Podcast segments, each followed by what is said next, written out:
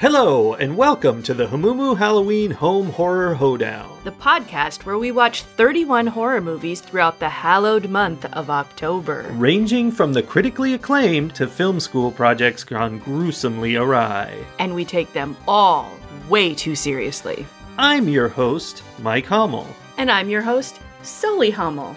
Now, warning. We use a ghoulish number of spoilers, so watch the movies first. Second warning, we don't know anything about anything, so don't take us seriously while we take these movies seriously. This is why I love doing this, Sully. This movie? No. Every movie we grab, we have expectations. You look at it and you're like, here's going to be a movie about some kids in the woods playing with a Ouija board and unleashing ancient evil, right? That is what I thought. And what I love is that it's always a surprise. You think you're going to see something, and there's always something different. I mean, maybe you got the gist right, but there's some big surprise in there. Whether it's good or bad, who knows, but it's going to be interesting, right? For varying definitions of interesting, yes. Well. And trust me, as a Minnesotan, I can use interesting in a multitude of ways.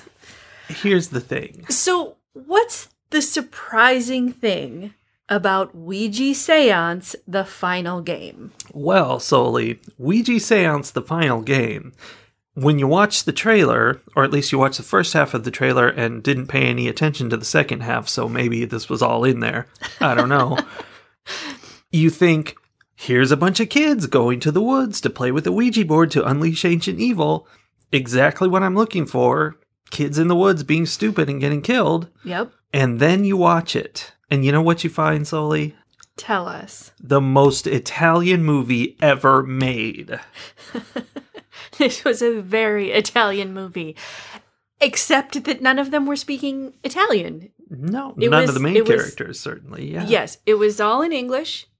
But everything about it, from the almost black and white appearance of many of the scenes. Yes, I was going to discuss that. To the odd dialogue that's not quite fluent in English. To the way the story was put together. Everything was very Italian. As our listeners may recall, in the 50s or sometime in the past, there were these things called spaghetti westerns, and they were American westerns, but they were made in Italy by Italians, and it was a very common thing. And the style of these movies involved poorly grammarified Englishes and just the whole thing of people who didn't speak the language trying to make a movie in the language. And it's weird, and yet it was very common. Today, we have a spaghetti horror movie, apparently. Dripping with marinara. Dripping. Wow. You're, waxing quite poetic today. It's interesting. This movie was miraculous. Wow. I did not. Here's the thing, is I was looking for that movie about American kids in the woods. Uh-huh. And when the movie started, I'm like, oh, it's in Italy. That's weird, but... okay, they're going to go into the Italian woods and get murdered. And that's what we got at first. It made sense. They were going together. They hung out and partied at this abandoned house in the woods. Totally cool. They got the Ouija board to have a crazy seance and cause problems. All good. Even the trope of the creepy old man warning them away from the terrors and... in having only one eye, yep. And his other eye's all ruined. I mean, this is classic. And then, still, I was feeling, it's weird. It's clearly done by Italians. Things are off here. This is not normal, but they're doing this kind of movie. And then, 3/4 of the way through, it just jumped the track completely and was crazy Italian horror, black and white, Hitchcock, murder, screaming. What was happening? It was a whole new thing. It was almost operatic at times. Yes. Not that, it wasn't singing or anything, but it was so melodramatic. Yeah. And, I don't know a lot about Italian films. I know zero. I can tell. By how sure you are of all of these things that you're saying. No, I know nothing about Italian films, but this also, I see the connection you're making to like the spaghetti westerns, although I don't know that I've ever actually seen an entire spaghetti western. I don't think I have. They're just part of the, culture. So I've heard of them. I sort of know of them. But it also had that very 1940s kind of melodrama to the horror.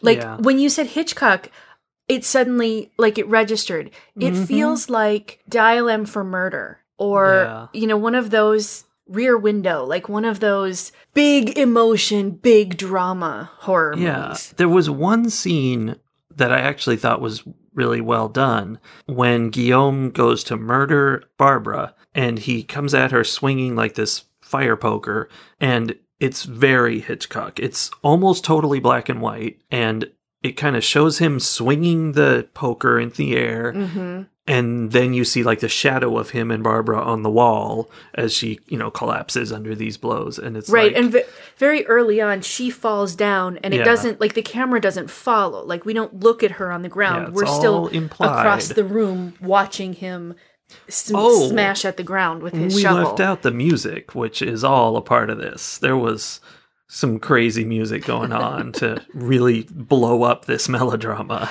Well, it was, again, very early black and white movie sort of style where something would happen and, like, there'd be a big, like, punch of violins or something. Like very abruptly. Ta-da! And then it'd go away. Yeah. Like, as a door opened or as a corner was turned or whatever. Yeah, it was definitely using that abrupt musical changes to evoke fear or startlement, at least. Startlement, certainly. Startlement. Plus, they had an outdoor bathtub. They did have an outdoor bathtub. It worked well for creating the setting, and it would have been fine just with that, but it also ended up being like part of the pivotal scene. Yeah, it was a big deal, although it didn't actually matter that there was a bathtub, but it was there. No, but it was there. It was in it. And it was, I don't know. It added to the drama of that scene. So we have Sarah, her roommate Barbara, Barbara's boyfriend Guillaume, and another fellow named Rico who really wants to be Sarah's boyfriend, and Sarah is definitely holding him at arm's length. Yeah. And the four of them, well, Guillaume is supposed to be Belgian. I think the other three are all supposed to be American students studying in Italy. Barbara, definitely not. She is British. She has a British accent, although on her IMDb page, we see that she starred exclusively in Italian movies. So maybe she's doing a British accent. So here's the thing. These are all what appear to be primarily Italian actors and actresses who are all playing students from other countries who are studying in Italy. Yeah, I think Sarah was legit American, but I don't know. And that piece of it, along with what you were talking about before, where it has that whole sense of oddity because it's people from one culture trying to write a story about people from another culture. Yeah. All of that, it was odd for me, but mostly because I kept watching it and thinking, is this what it feels like to watch an American-made, Caucasian-made film about, something else? Like we have all of these, Japanese horror-style films that are not Japanese. So then if you're used to watching Japanese horror because it's your culture, and then you watch this American-made one, do you have that same sense of like, yeah. Oh, this is close, but no. Well, but the tricky part about that is the weirdest thing about this movie is that these people are speaking English and the script was written in, I don't know if it's written in English, but I assume so.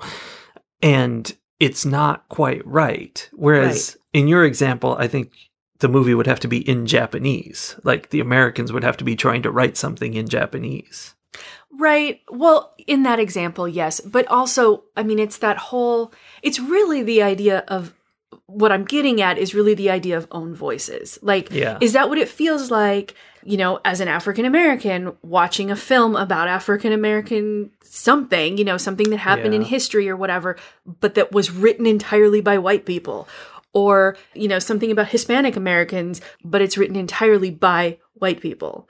Like, I bet there's a lot of movies like that. It's that sense, or even something like a movie or a story about someone with a disability written entirely by people without experience with disabilities. Like, it's that sense that you can research and study something as much as you want, but if you don't have personal experience with it, if you haven't like lived in it, you're going to miss out on the nuances. And the storyline, the script was so close. Like, even the parts where I'm like, ooh, that's not right.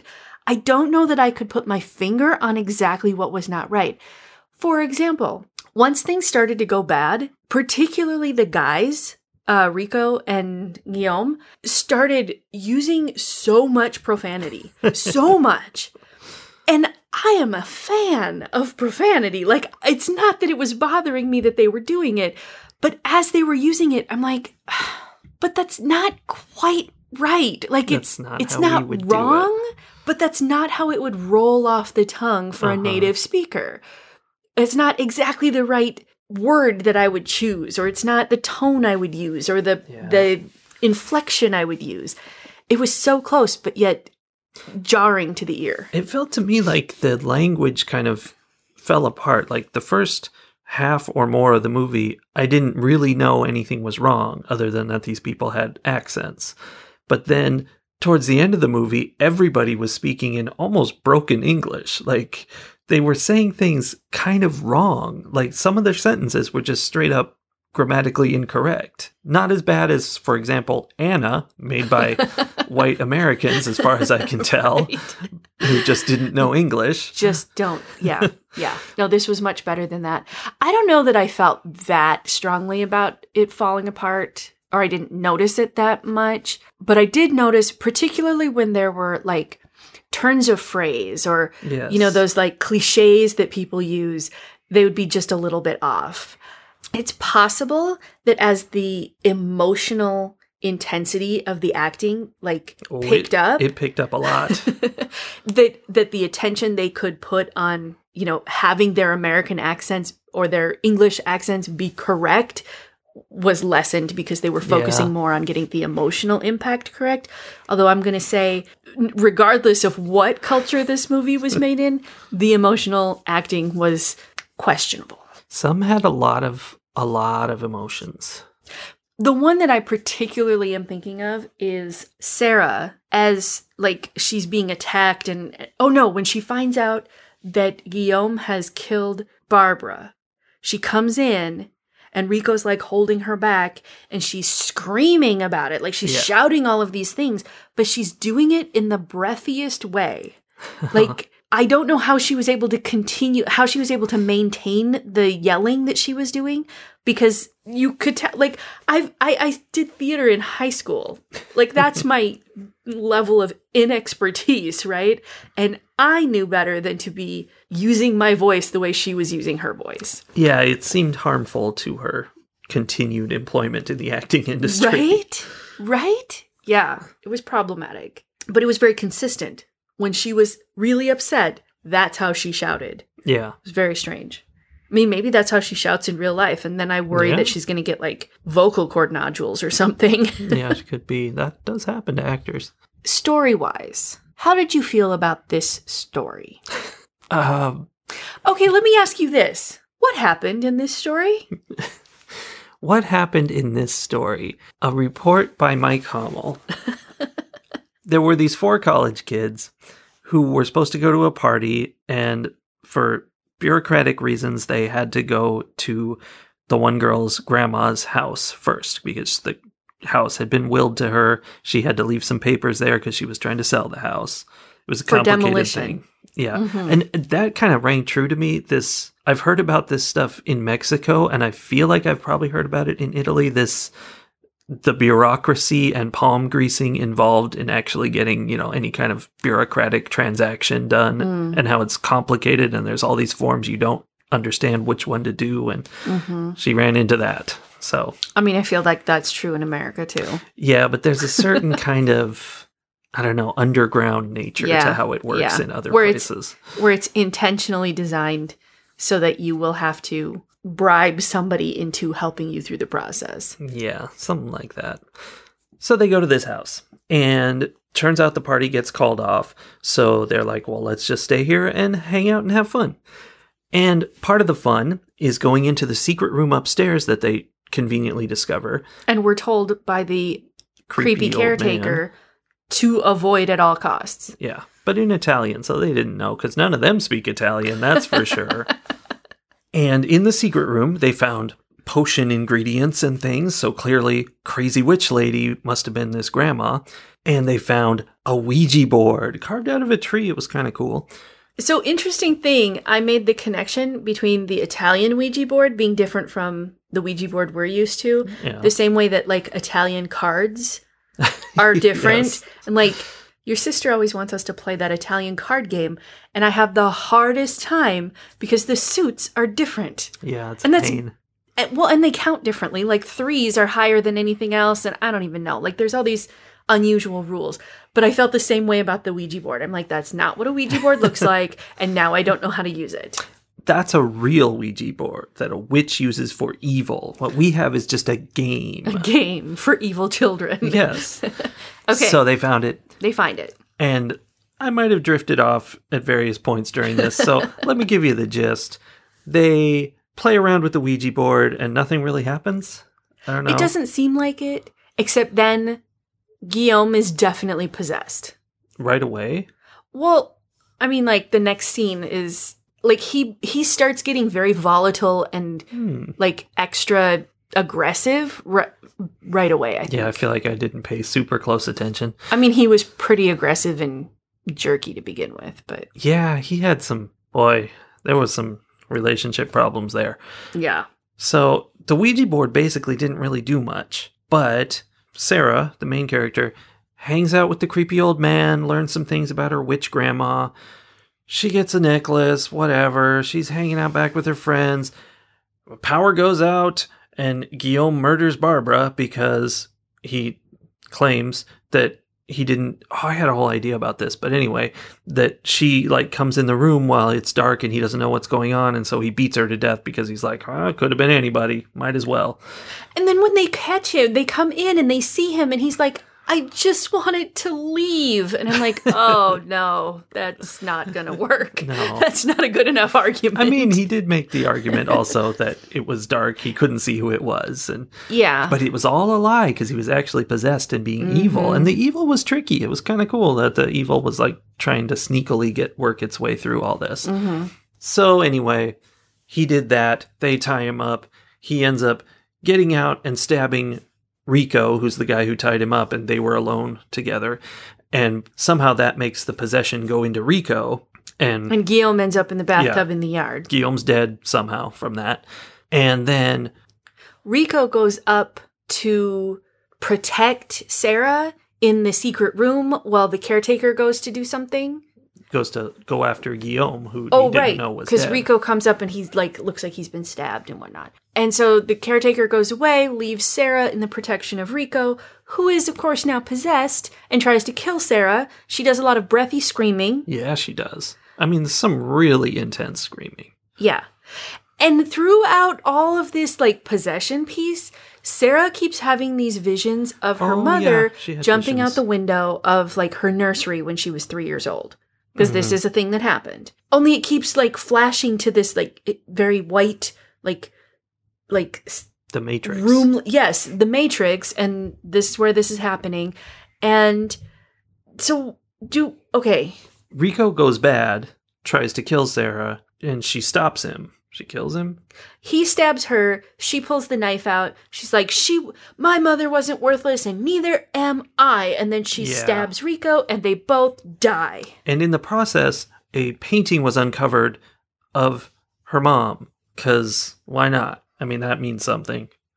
So what the creepy caretaker explained, or somehow what I got from all of this, was that Sarah's grandmother was cursed. Yeah, this is a question. Okay, Sarah's grandmother was cursed. The curse placed on her was that her daughter was going to die.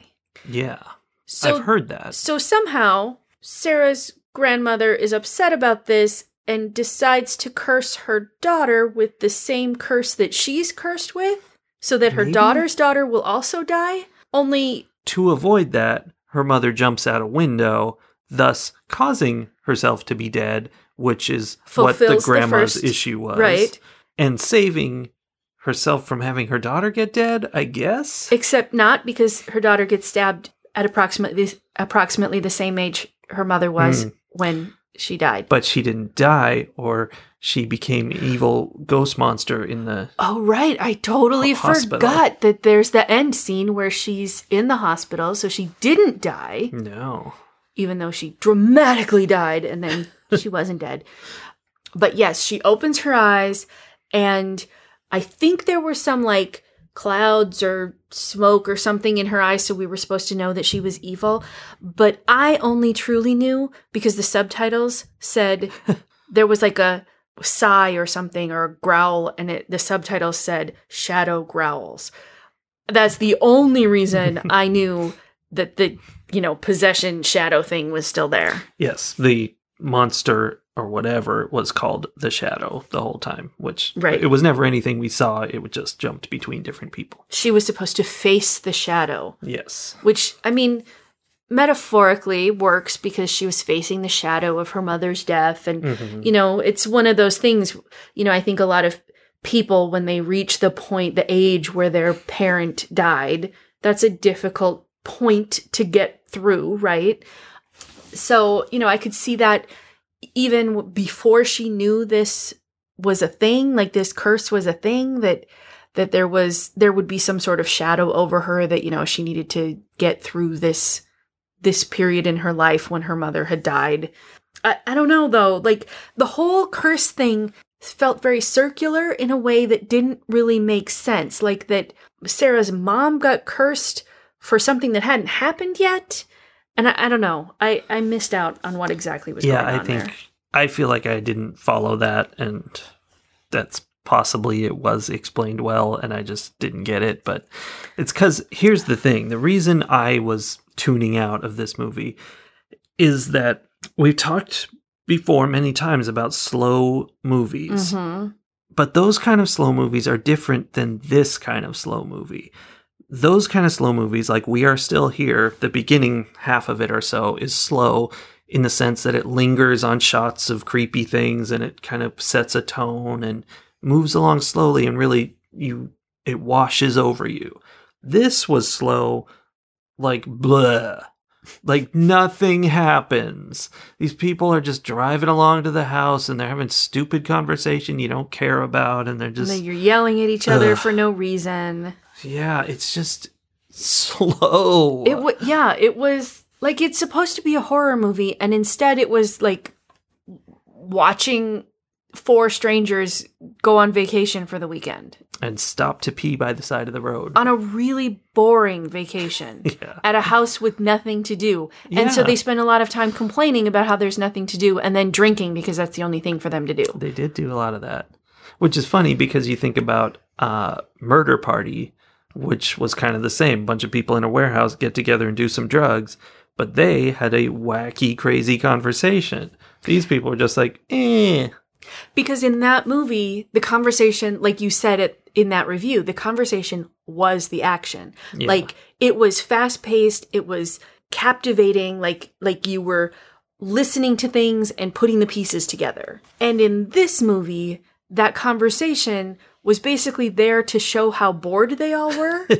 But then, then it's just conversation that is also boring me. And then, why did you put it in your movie? Yeah. So, I don't know. Although I did have one line that I really liked. Oh, I wrote down one line. I liked Rico at one point. I don't remember why, I don't remember where it is in the process, but at one point, Rico, I think possessed Rico, says, "That darling man wants to kill me." Yes, that was an example of exactly what you were talking about. Like, what? An American would not have said that. No. Someone who understood the language well would not have said, "That darling man wants to kill me." No. So I want to clarify that this movie was made in 2018. if this movie were made in like 1948, sure, maybe I could see some character saying something about that darling man. Like, yeah, it's a very old-fashioned way of speaking. In 2018, no 20-something male would use the phrase "that darling man" for any reason. About the guy who's trying to kill him. Like, right? He's a cute guy, but come on, he's killing me. We don't use the word darling ironically anymore. Yeah, I guess that's it. What was your favorite line? Well, I don't know if it was my favorite. Oh, no, actually, I do know my favorite line, but first let me tell you the line I wrote down, which is, the only thing that scares me is stupid people, Guillaume. That's funny. Okay. But my favorite line was not actually a line. It was when Sarah was like, I don't want to go, I think it was go to the party. And Barbara comes up behind her and goes, meow, meow. And she's like, oh, all right, I'll do it. See, I kind of liked that because it was one of those like weird friendship things. It's like what we do? Yes. Like, you know, there's that weird thing that your friend does that makes you like, forgive them and, you know, makes you stop being mad and cranky and whatever. Mm-hmm. I thought that was funny. But yeah, I thought it was funny too. It was unexpected. See, Italians don't know that Americans don't meow. They hear us talk and they're like, that's the same thing my cat says. After they found the Ouija board, one of them, I think it was Sarah, said, you know, she all of a sudden is very upset. And she's saying, we woke something terrible. And she tells them, I believe what I see. But at that point, nothing bad had happened. Nothing. Yeah. They had not seen anything. And I was so confused as to why she had this turn in her approach and her attitude. Yeah. Because there was no reason for it. Well, and that's what puts you in this weird position of, we see weirdness about this movie and we think, oh, they're not working in their native language, so it's weird. But a line like that, you gotta wonder, or is it just a terrible script? Right. Like, that doesn't make sense, whatever your language is. Right. So, there were, I think there were plot holes that would have been even more obvious if it was a film style that we were more familiar with. Yeah, probably so. Ratings. Ouija Seance: The Final Game. It was definitely a surprise. I told you it was. It was unexpected and sort of in an entertaining way, sort of in the way that kept me going, wait, what did he just say? What just happened? How is this going? So at the beginning, I was a little more engaged in it. I was like trying to figure out what was going on. And I think as things ramped up and as the plot was supposed to, you know, tension building and, you know, more and more drama, I think I sort of realized that there wasn't anything to figure out. Like, it wasn't that I wasn't paying attention. It wasn't that I didn't understand what they were trying to say. Yeah. It just wasn't there. And so I think I got fatigued and I just sort of got tired of trying to figure it out when there was nothing there to figure out. You know, and I was kind of tired anyway, but I think even in the really like major climax points of the movie, I was sort of half paying attention. I just didn't care. Yeah. And I mean, maybe that's why I don't understand the explanation of what was going on, because they had lost me to the point where I didn't hear all the important pieces. But yeah, they had lost me long before they started to actually explain anything. I don't know. It was a quirky little movie. I don't know that I would suggest anybody watch it. It wasn't quirky enough for that, unless you particularly like the idea of a spaghetti horror film. Like, I mean, if spaghetti westerns are your thing, or you're really into Italian films or whatever, and you want to see what this is like, maybe. But mostly, there's not much here for recommending, I don't think. Maybe if you really like old-fashioned horror films, like black and white style, Hitchcock style, maybe. But I really like Hitchcock movies, and this wasn't enough like that for me to like it. So I'm going to give this movie 1 broken bottle of Chianti out of 5. when that happened, I thought about making that the unit of measurement. Yeah. Huh. Yeah, just one. Just one. My experience with this movie was the surprise of it was so jolting when it pretty much at the point where Guillaume kills Barbara, like from that point on, if that had been the movie, if it had been all black and white, lightning striking, orchestral hits, Hitchcock murders, mm-hmm. and screaming and melodrama, I would have been locked in for the whole movie. Like that's entertainment. That was off the wall insanity. And that was fun. But that was only at the end after a whole lot of really boring stuff that I did not want to sit through. So for me, I'll give it 2 broken bottles of Chianti out of 5 for that ending period, which I'm not saying it's a good movie at that point. It's the same kind of fun I get out of a terrible movie. Yeah. In that I'm enjoying how insane it all is. Yeah. And I don't think it was terrible. It was pretty well done for what it was, you know, to make this kind of throwback to old Italian cinema. I don't know if that was their intent, but that's what was happening. Yeah. I agree with that. I think it was pretty well done. It just... Ugh. It was such a slog in the first, like, 2/3 or so that I was done. I was checked out by the time the interesting stuff happened. I was, too, except it kind of perked me up. Now, one thought I'd like to leave our listeners with is that this woman's grandmother was named Teresa. Yes. Her house was named Via Teresa. So it was like, yeah. Well, I mean, it was her house. That makes perfect sense to me. Yeah. Well, just as I live in Chateau Mikey, that makes sense. Is that what this is called? I mean, I guess she wasn't married because that seems unfair. Like, how about Via Teresa and Bob? That'd be a little more appropriate. I mean, I didn't see lots of evidence of a Bob hanging around. Yeah. All right. Well, I'm going to head out to the living room of Chateau Mikey to watch our next movie. Ooh, I'm excited for that.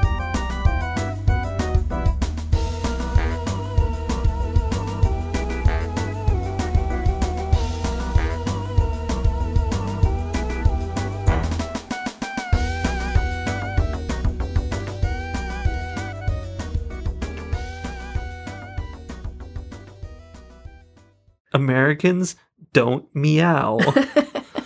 Meow. Meow. Meow. Meow. Meow. Meow. Meow. Meow. Meow. Ugh.